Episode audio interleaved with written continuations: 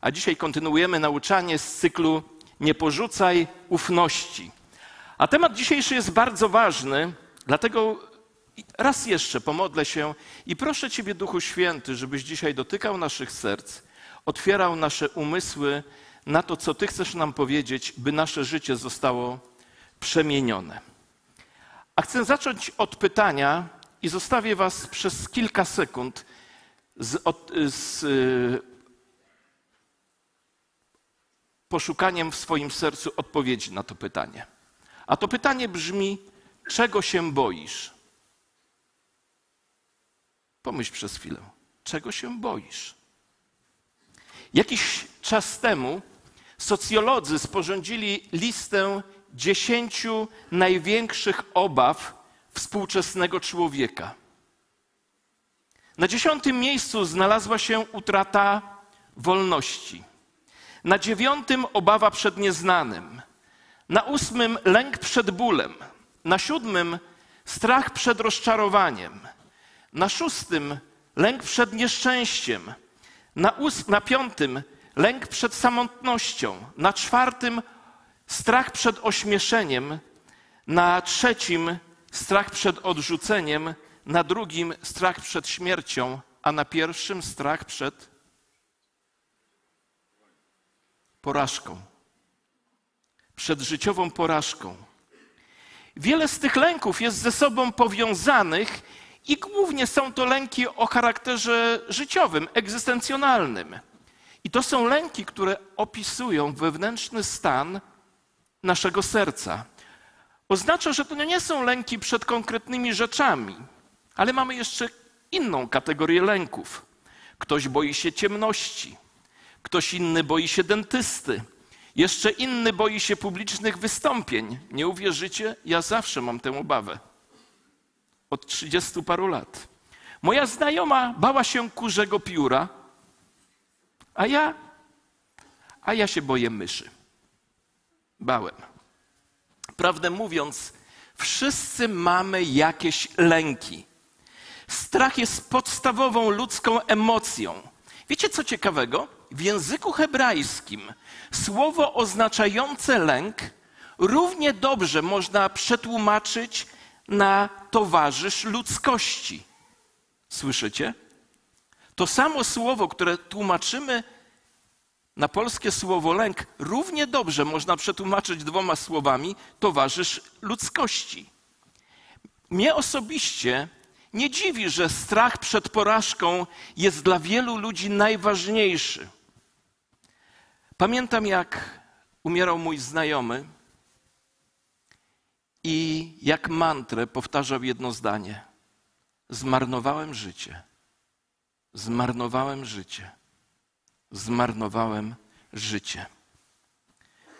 Bo przecież frustrujące jest poczucie, że zmarnowało się swój krótki pobyt na ziemi. Strasznie jest dojść do wniosku, że twoje życie było porażką, ponieważ nie potoczyło się tak, jak się spodziewałeś. Ale gdzieś w tym myśleniu musi być Bóg.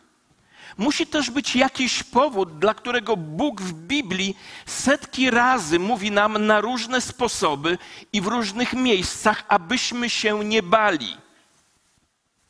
Strach jest podstawową ludzką emocją, a może powiem to jeszcze inaczej. Strach jest tak podstawową ludzką emocją, że wielu z nas nieustannie żyje w strachu, w zamartwianiu się i niepokoju. Autor listu do Hebrajczyków mówi o ludziach, którzy z powodu lęku przed śmiercią przez całe życie pozostawali w niewoli. Ja lubię sobie to tłumaczyć dla siebie. Z powodu lęku przed śmiercią byli sparaliżowani strachem i nie osiągnęli tych celów, dla których Bóg ich tu na ziemię powołał. Bóg, wiedząc, że prędzej czy później wszyscy będziemy zmagać się ze strachem, mówi nam, nie bójcie się. No ale co robić, kiedy strach wydaje się wygrywać? Co robić, gdy modlimy się, a Bóg wciąż nie przychodzi z pomocą? Jeśli jesteś tak jak większość ludzi, to wówczas zaczynasz tracić nadzieję, zaczynasz się zastanawiać nad tym, mówiliśmy o tym niedawno, czy w ogóle warto się modlić, warto z Bogiem rozmawiać. Głęboko w glebie twojego serca zakorzeniają się małe nasionka wątpliwości, które potem przynoszą ogromne żniwo frustracji i gniewu. A w końcu zdarza się to większości z nas, jeśli nie wszystkim.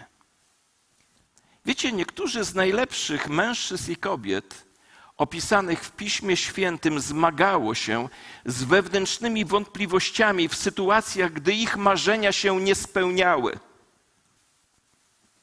Historia żyjącego cztery tysiące lat temu Abrahama ilustruje tę prawdę. Abraham miał ogromny lęk. Mieszkał on w położonym nad Eufratem dwieście pięćdziesięciotysięcznym mieście starożytnego świata, w Ur Chaldejskim. To było miasto uniwersyteckie, miasto astronomii, matematyki, handlu, najważniejsze miasto. Moglibyśmy powiedzieć taki dzisiejszy Nowy Jork, Londyn, Tokio, Warszawa. Kiedy poznajemy Abrahama, wtedy jeszcze Abrama, ma około siedemdziesiąt pięć lat, co w tamtych czasach było uważane za wiek średni. Także uważajcie. siedemdziesiąt pięć lat to jest wiek średni. Jest on dobrze prosperującym, znanym wielu ludziom biznesmenem. On i jego żona Sara, najpierw nazywana Saraj, nie mają dzieci. I to właśnie na tym tle tego głębokiego pragnienia i obawy przed tym, że nie będzie potomstwa, na podstawie, na, na tle tego lęku, Bóg po raz pierwszy przemawia do Abrahama. Czytamy o tym w Księdze Rodzaju w dwunastym wierszu. I Pan powiedział do Abrama: wyjdź z Twej ziemi i od Twej rodziny i z domu Twego ojca do ziemi, którą Ci pokażę, a uczynię z Ciebie naród wielki. Będę Ci błogosławił i rozsławię Twoje imię i będziesz błogosławieństwem i będę błogosławił tym, którzy Tobie będą błogosławić, a tych, którzy przeklinają Ciebie, będę przeklinał. W Tobie będą wszystkie błogosławione wszystkie narody ziemi. A później Bóg dodaje kolejną obietnicę. Rozmnożę Twoje potomstwo jak proch ziemi. I co od tamtej obietnicy? Minęło dziesięć lat i nawet nie pojawiły się oznaki potomstwa. Abraham ma prawie osiemdziesiąt pięć lat i wcale nie staje się młodszy. Sara, jego żona, już dawno przekroczyła wiek rozrodczy. Abraham, mimo tego, że właśnie odniósł potężne zwycięstwo, to i tak nic nie jest w stanie zaspokoić jego najgłębszego pragnienia. A tym pragnieniem było posiadanie syna. Tylko ci, tylko ci z nas, którzy przeszli przez to doświadczenie, mogą w pełni wczuć się w sytuację Abrahama i Sary. Bo chyba nie ma takiego smutku jak ten, gdy pragnie się mieć własne potomstwo, własne dzieci, ale nie jest się w stanie ich posiadać, mieć. Nawet w dzisiejszych czasach nowoczesnej medycyny i zaawansowanej technologii wiele par czeka latami na pojawienie się dzieci, a niektóre czekają w nieskończoność. Myślę, że największy strach Abrahama wynikał z faktu, że Bóg nie wydawał się wcale spieszyć, by dać mu dziecko. Jak długo miał jeszcze czekać? Dlaczego Bóg zwleka? Czy Bóg zmienił zdanie? Czy był jakiś problem, o którym Abraham nie wiedział? A może zgrzeszyli lub coś zrobili, co nie podobało się Bogu? To są pytania wielu z nas. Dlaczego łono Sary wciąż było zamknięte? Jeśli Bóg złożył obietnicę, to dlaczego tak długo zwlekał z jej spełnieniem? A może Abraham powinien przejść do planu B? Wiecie, wszystkie te pytania kłębiły się w głowie Abrahama, ale Bóg dokładnie wiedział, z czym zmaga się jego sługa. Jakie myśli są w jego w głowie? Wiedział jego wątpliwości i rozumiał jego obawy, rozumiał jego strach. I teraz po raz kolejny postanowił Bóg zapewnić Abrahama, że wszystko będzie dobrze. Wiecie, czas narodzin dziecka jeszcze nie nadszedł, ale już nie był odległy. I po tych wydarzeniach czytamy w Księdze Rodzaju, w piętnastym rozdziale, słowo Pana doszło do Abrama w widzeniu. Nie bój się, Abramie. I posłuchajcie tutaj. Ja jestem twoją tarczą i twoją niezmiernie obfitą nagrodą. Gdy on oczekuje syna, czeka na spełnienie tego, co Bóg mu obiecał, Bóg przychodzi do niego i mówi: nie bój się, Abramie, ja jestem twoją tarczą i twoją niezmierną, obfitą nagrodą. I gdy nad tym wszystkim myślę, to odkrywam, że są co najmniej cztery powody, dla których Abram mógł mieć wątpliwości co do Bożej obietnicy dania mu syna. Wątpliwość pierwsza mogła zrodzić się z tego, że po prostu był stary. Po drugie, że od obietnicy minęło już bardzo dużo lat. Po trzecie, ta obawa mogła wydarzyć się, wziąć się z tego, że wcześniej nigdy coś takiego się nie wydarzyło. I po czwarte, co bardzo ważne, Sara również wątpiła w Bożą obietnicę. Kiedy się nad tym zastanowić, nie było żadnego powodu, żeby wierzyć. Żadnego powodu poza tym, że Bóg dał obietnicę, że tak zrobi. I w tym momencie, kiedy wiemy, że powodem, w którym, jedynym powodem, dla którego można wierzyć, to jest Boża obietnica, rodzi się pytanie, czy Abrahamowi ta obietnica wystarczy? Czy wystarczy Boża obietnica Abrahamowi? I jak mu Bóg odpowiada w momencie, gdy on sobie stawia takiego typu pytania? W odpowiedzi Bóg mu mówi do niego: ja jestem twoją tarczą. Wiecie, nazwanie Boga tarczą oznacza dwie konkretne rzeczy. Pierwsze, on chroni nas od naszych zwątpień. On chroni nas od naszych wątpliwości. I drugie, tarcza to coś, co ratuje nas w chwili niebezpieczeństwa. Zapamiętajcie to. Tarcza to jest coś, co chroni nas od naszych wątpliwości i po drugie, ratuje nas w chwili niebezpieczeństwa. Zauważcie, że Bóg nie mówi do niego: Abramie, dam tobie tarczę. Ale Bóg mu mówi: ja jestem twoją tarczą. Sam Bóg niebios mówi, że będzie naszą tarczą, co oznacza, że mamy tarczę, która jest wszechmocna, uniwersalna i wieczna. Tarczy tej nie można pokonać. Jest tak silna jak sam Bóg. Nie moglibyśmy być w lepszej sytuacji. Kto może nas pokonać, skoro Pan Bóg je, sam Pan Bóg jest naso, naszą tarczą? Pomyślcie o tym. Kto może nas pokonać, skoro Pan Bóg jest naszą tarczą?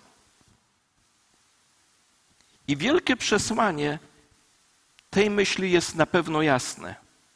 Jeśli Bóg jest twoją tarczą, to się nie bój. Jeśli Bóg jest twoją tarczą, to się nie bój. Wiecie, mówi się o tym, że my chrześcijanie jesteśmy nieśmiertelni, dopóki nasze dzieło na ziemi nie, nie dobiegnie końca. Lubię to stwierdzenie. Bo stwierdzenie to oznacza, że nic nie może tobie zaszkodzić bez pozwolenia lub dopustu Bożego. Ani rak, ani AIDS, ani bankructwo, ani kradzież, ani niepełnosprawność fizyczna, ani utrata pracy, ani straszny wypadek, ani śmierć dziecka, ani żaden z tysięcy innych smutków, które dotykają dzieci Boże. Wiecie, chrześcijanie nie są odporni na smutek. To, co przytrafia się innym, przytrafia się również nam.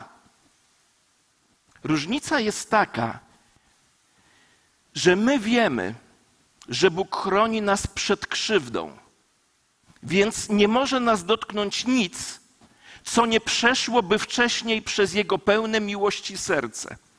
Pomyśl o czym, co ciebie zraniło, co przyniosło smutek, co przyniosło ból. Pamiętaj, że to najpierw przeszło przez miłujące serce Boga i Jego kochające dłonie i z jakichś powodów On to dopuścił. Ale ta wiedza nie oznacza, że nie płaczemy i nie, cierpie, nie cierpimy. Wręcz przeciwnie, płaczemy i cierpimy. Jest to jednak podstawa do stwierdzenia, które czytamy w liście do Tesaloniczan. Smucimy się, ale nie jak ci, którzy nie mają nadziei. Smucimy się, ale nie jak ci, którzy nie mają nadziei. Nasz smutek jest inny właśnie dlatego, że pokładamy nadzieję w Bogu. Wyczytałem w pewnym kazaniu o misjonarce, która prawie trafiła do więzienia, gdy wrogi prawnik zaczął ją nękać i prowadzony przez nią lokalny chrześcijański szpital. On sprzeciwiał się faktowi, że szpital otwarcie prowadził ewangelizację.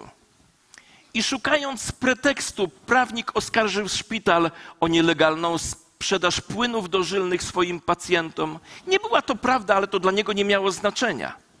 Przez prawie dziesięć lat sprawa krążyła po sądach jego, tego kraju. W pewnym momencie wydawało się, że misjonarka zostanie wtrącona do więzienia lub zmuszona do opuszczenia kraju.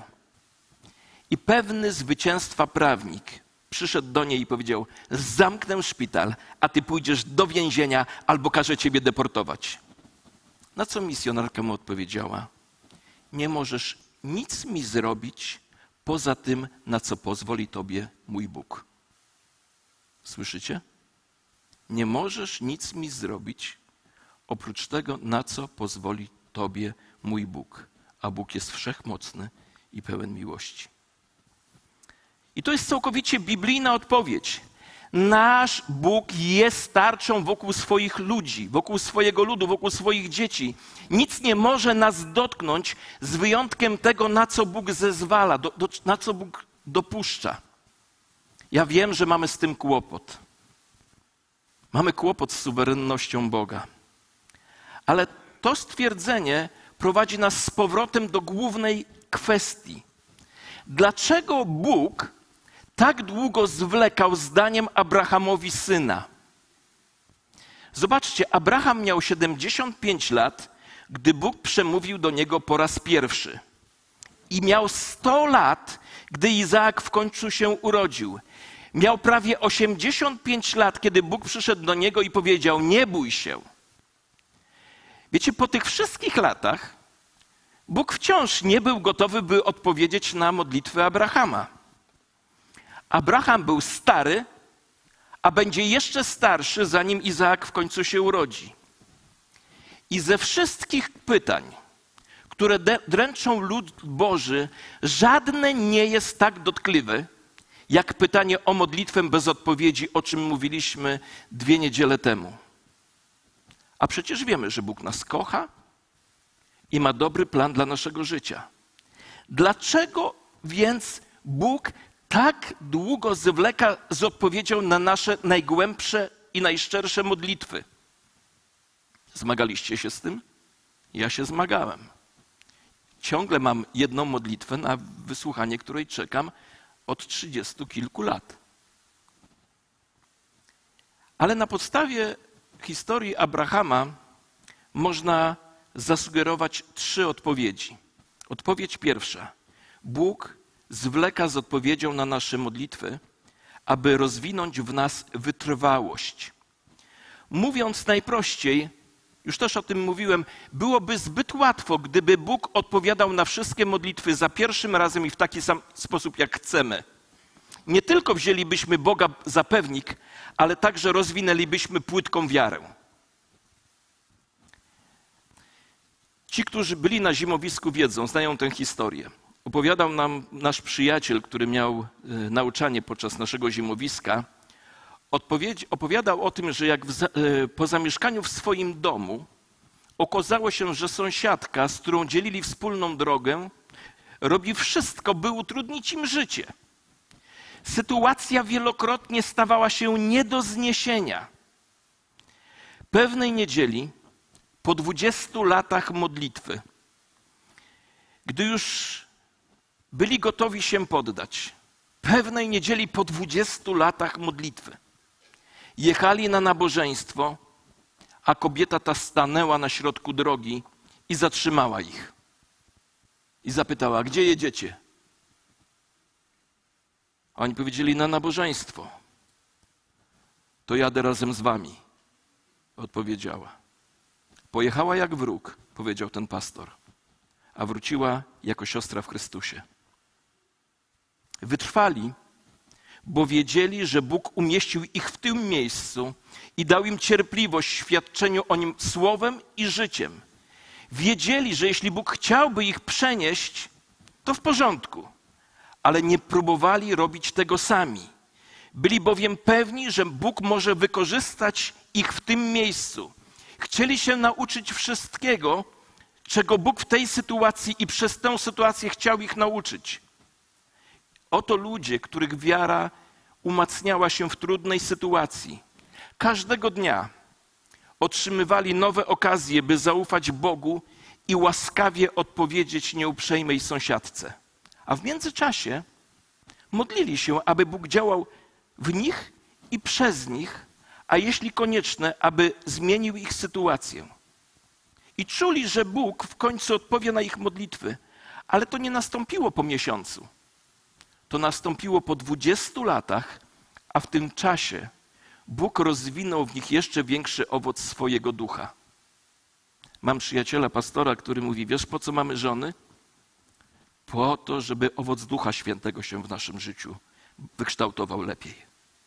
Na przykład cierpliwość. Ale idźmy dalej. Dlaczego więc Bóg tak długo zwleka z odpowiedzią na nasze najgłębsze modlitwy? Odpowiedź druga, być może zaskakująca. Aby tylko Bóg z tego otrzymał chwałę. Aby tylko Bóg z tego otrzymał chwałę. Kiedy apostoł Paweł pisał o historii Abrahama, wspomniał o tym właśnie w szczególny sposób w liście do Rzymian w czwartym rozdziale. Posłuchajcie. Abraham nie cofnął się w wierze, choć miał świadomość, że jego ciało jako około stuletniego mężczyzny jest już martwe dla rozrodczości. Podobnie jak martwe jest łono Sary. Nie zwątpił on w niewierze w obietnicę Boga. Przeciwnie, i posłuchajcie, przeciwnie, wzmocniony wiarą oddał chwałę Bogu. Był przy tym w pełni przekonany, że to, co Bóg obiecał, ma moc również spełnić. Abraham nie tylko musiał czekać dwadzieścia pięć lat na odpowiedzi na swoje modlitwy, ale musiał także cierpliwie znosić upokorzenie z powodu własnych nieudanych planów. Natychmiast po tym, jak Bóg przemówił do niego, Księga Rodzaju, piętnasty rozdział o tym mówi, zgodził się ze swoją żoną, po rozmowie z nią, spać ze swoją służącą Hagar w nadziei na poczęcie przez nią dziecka. Udało się. I na świat przyszedł Izmael, a ta krótka, krótkowzroczna pomoc Panu Bogu przyniosła odwrotny skutek. Przyniosła smutek, ból serca wszystkim w to zaangażowanym. Wiecie, Bóg często zwleka z odpowiedzią, abyśmy mieli wiele okazji do poniesienia porażki przy użyciu naszych własnych zasobów i działań. Powtórzę to raz jeszcze.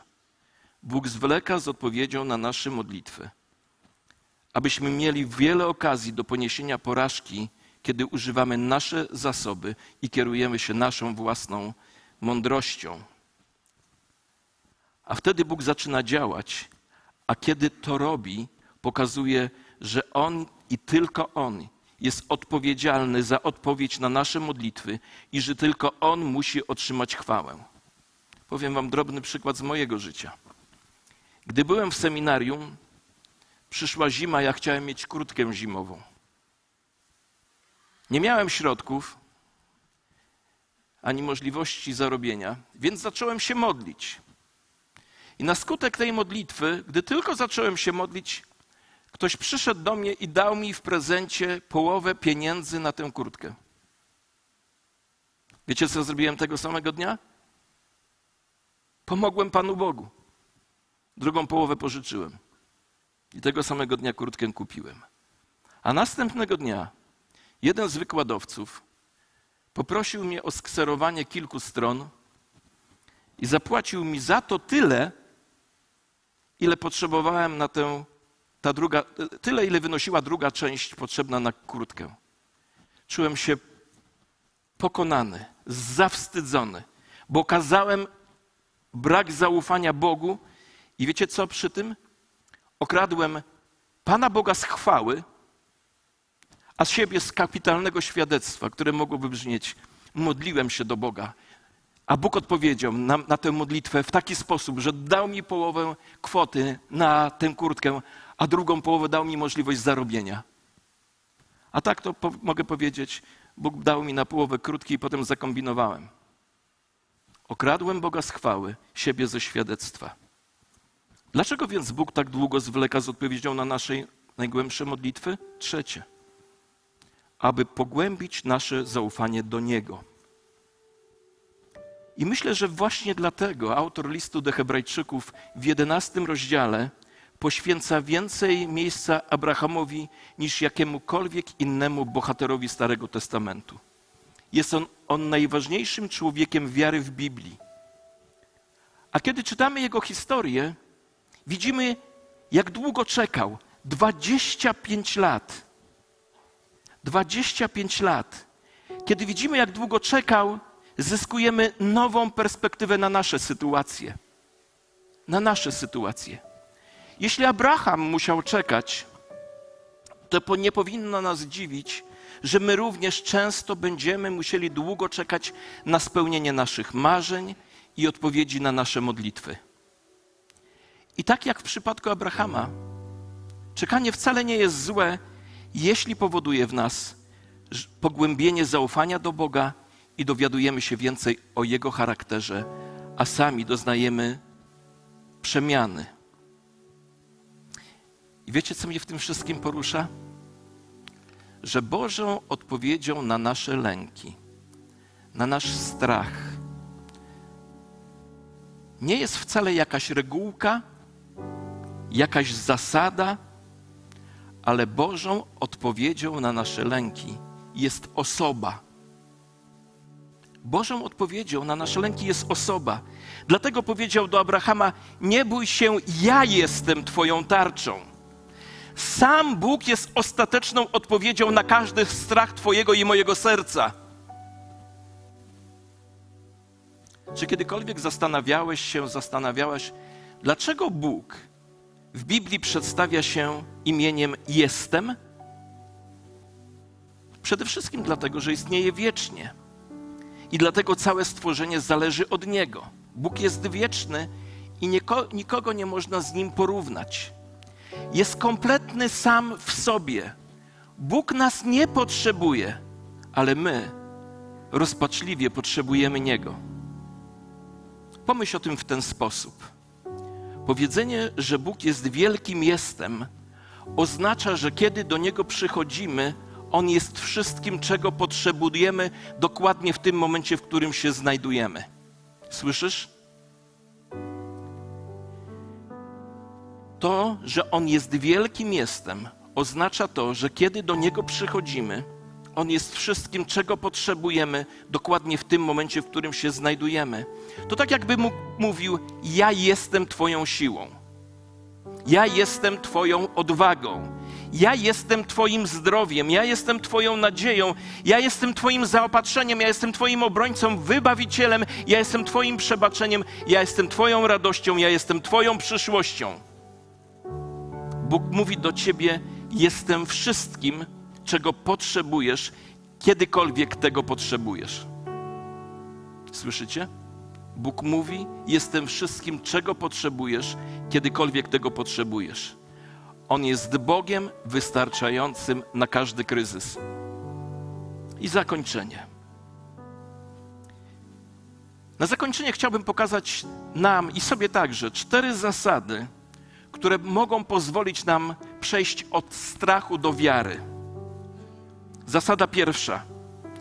Wiara skupia się na Bogu, a nie na problemach. Pomyślmy o Abrahamie.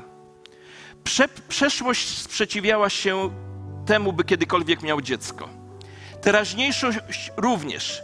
Jego jedyna nadzieja leżała w Bożych obietnicach na przyszłość. Dopóki patrzył wstecz, nigdy by nie miał wiary, by uwierzyć Bogu. Jego jedyną nadzieją było wyjście w przyszłość, ufając, że w jakiś sposób Bóg dotrzyma swoich obietnic. Druga rzecz. Wiara ufa Bożemu czasowi, a nie własnemu.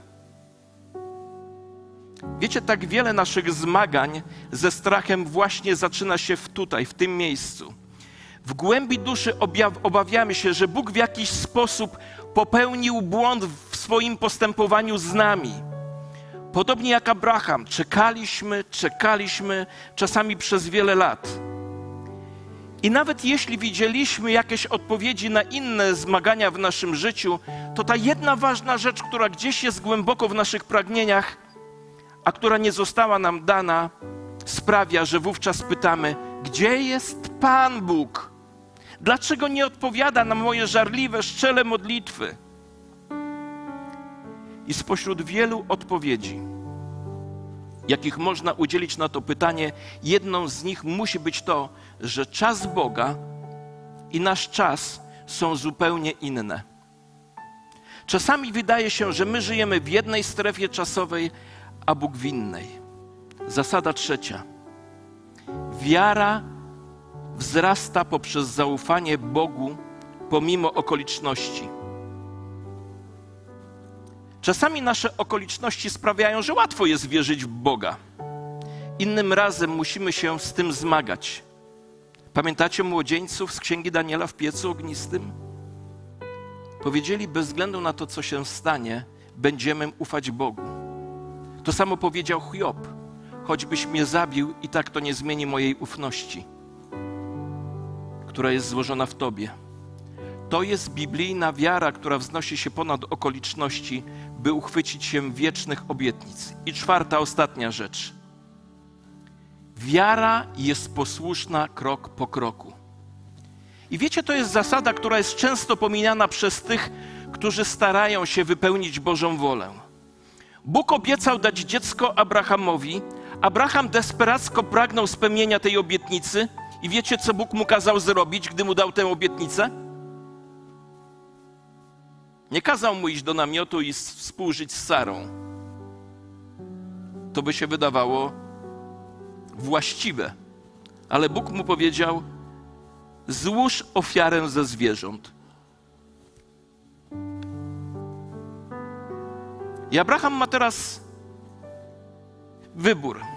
Może wybrać posłuszeństwo Bogu, zebrać zwierzęta, przygotować się na ofiarę, nawet jeśli wydaje mu się, że to nie ma związku z synem z jego snów. Może też kłócić się z Bogiem lub wziąć sprawy w swoje ręce. I w tym właśnie tkwi coś, o co się najczęściej potykamy. Mamy tendencję do lekceważenia tego, co bliskie, na rzecz tego, co dalekie, uchylając się od obowiązków dnia dzisiejszego, ponieważ marzymy o jakimś odległym jutrze. Ja to nazywam snami o potędze. Marzymy o wielkim jutrze, a nie chcemy podjąć zmagań dnia codziennego. Ale dopóki nie zrobimy tego, do czego Bóg nas powołał dzisiaj, nigdy nie będziemy przygotowani na to, co chce, byśmy zrobili jutro. Ja nieraz powtarzam tę myśl. Jak widzę kogoś, kto potyka się o kubek leżący tu na środku, to pierwsza myśl, jaka mi przychodzi, jeśli marzysz, żebyś być kiedyś wielkim duszpasterzem, ewangelistą, to nigdy nim nie będziesz, skoro potknąłeś się o kubek, który leżał na twojej drodze, a nie, nie podniosłeś, bo marzysz o wielkich sprawach. Widziałem to wiele razy. Wiecie, dziewięćdziesiąt dziewięć procent życia to jest po prostu rutyna. To, to są te same rzeczy dzień po dniu. Ale jednak z tej codziennej rutyny Bóg tka niewidzialny wzór, który pewnego dnia poprowadzi nas w nowym kierunku. Słowo, które jest słowem, które towarzyszy mi od mojego nawrócenia. To słowo, które brzmi tak. na co natknie się ręka Twoja, aby zrobić, to zrób. Jeśli idę do toalety tutaj czy gdzie indziej, nawet, powiem Wam, robię to w centrach handlowych i widzę frędzle, bo kto, ko, ktoś myśli, że szczotka to jest granat, to ja to wyczyszczę, bo na to się natknęła moja ręka. Korona z głowy mi nie spadnie, nie jestem wielkim Krzysiem pastorem, jestem normalnym człowiekiem. Bóg postawił przede mną tą cudzą... To ja to sprzątnę, bo na to się natknęła moja ręka. Nieraz sobie myślę, nie, jestem zwykłym człowiekiem, jest, dzisiaj w nocy, nie, nie spałem dzisiaj w nocy, myślę sobie, Boże, no nie, nie, nie żyję tak, jakbym chciał. Wszystko, co jest w moim życiu, co się stało, to jest Twoja łaska.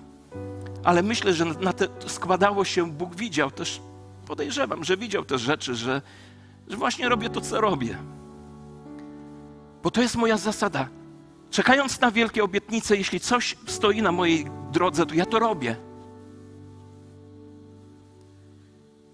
Wiara sprawia, że robimy kolejny krok, cokolwiek to jest, i idziemy z Bogiem, dokądkolwiek nas prowadzi. Czasami będzie to miało sens, czasami to nie będzie miało sensu, ale nadal musimy zrobić krok, jeśli chcemy wypełniać Bożą wolę. I wszystko, co dzisiaj spróbowałem nam powiedzieć, sprowadza się do jednego prostego pytania. Czy można ufać Bogu, że czyni to, co słuszne? Czy można ufać Bogu, że czyni to, co słuszne? Jeśli nasza odpowiedź brzmi tak, to możemy stawić czoło najgorszym sytuacjom w naszym życiu. Możemy stawić czoło temu, co życie ma nam do zaoferowania. Ale jeśli nasza odpowiedź brzmi nie, to wcale nie jesteśmy w lepszej sytuacji niż niewierzący, a w rzeczywistości Twoja i moja odpowiedź nie mówi o tym, że tak naprawdę nie mamy żadnej wiary. Gdy więc patrzę na otaczający mnie świat, dla mnie wiele rzeczy pozostaje tajemniczych i bez odpowiedzi. Ale jeśli nie ma Boga, i jeśli nie jest On dobry i wszechmocny, to nic nie ma sensu. Więc zdecydowałem się wierzyć, ponieważ tak naprawdę nie mam innego wyboru. I wiecie, będą chwile, kiedy nie będziecie w stanie czytać Biblii. Będą chwile, kiedy nie będziecie w ogóle się w stanie skupić na Panu Bogu. Często nie będziesz nawet w stanie się modlić, ale w tych chwilach, kiedy nic już nie jesteś w stanie zrobić, nadal możesz ufać w pełne miłości i zamiary swojego wszechmocnego niebiańskiego Ojca. Więc chcę nam dzisiaj powiedzieć, nie bój się, dziecko Boże. Nikt nie wie, co może przynieść kolejny dzień. Kto wie, czy uda nam się przetrwać ten tydzień. Ale Bóg jest wszechmocny i pełen miłości i jest zatroskany o Twoje życie.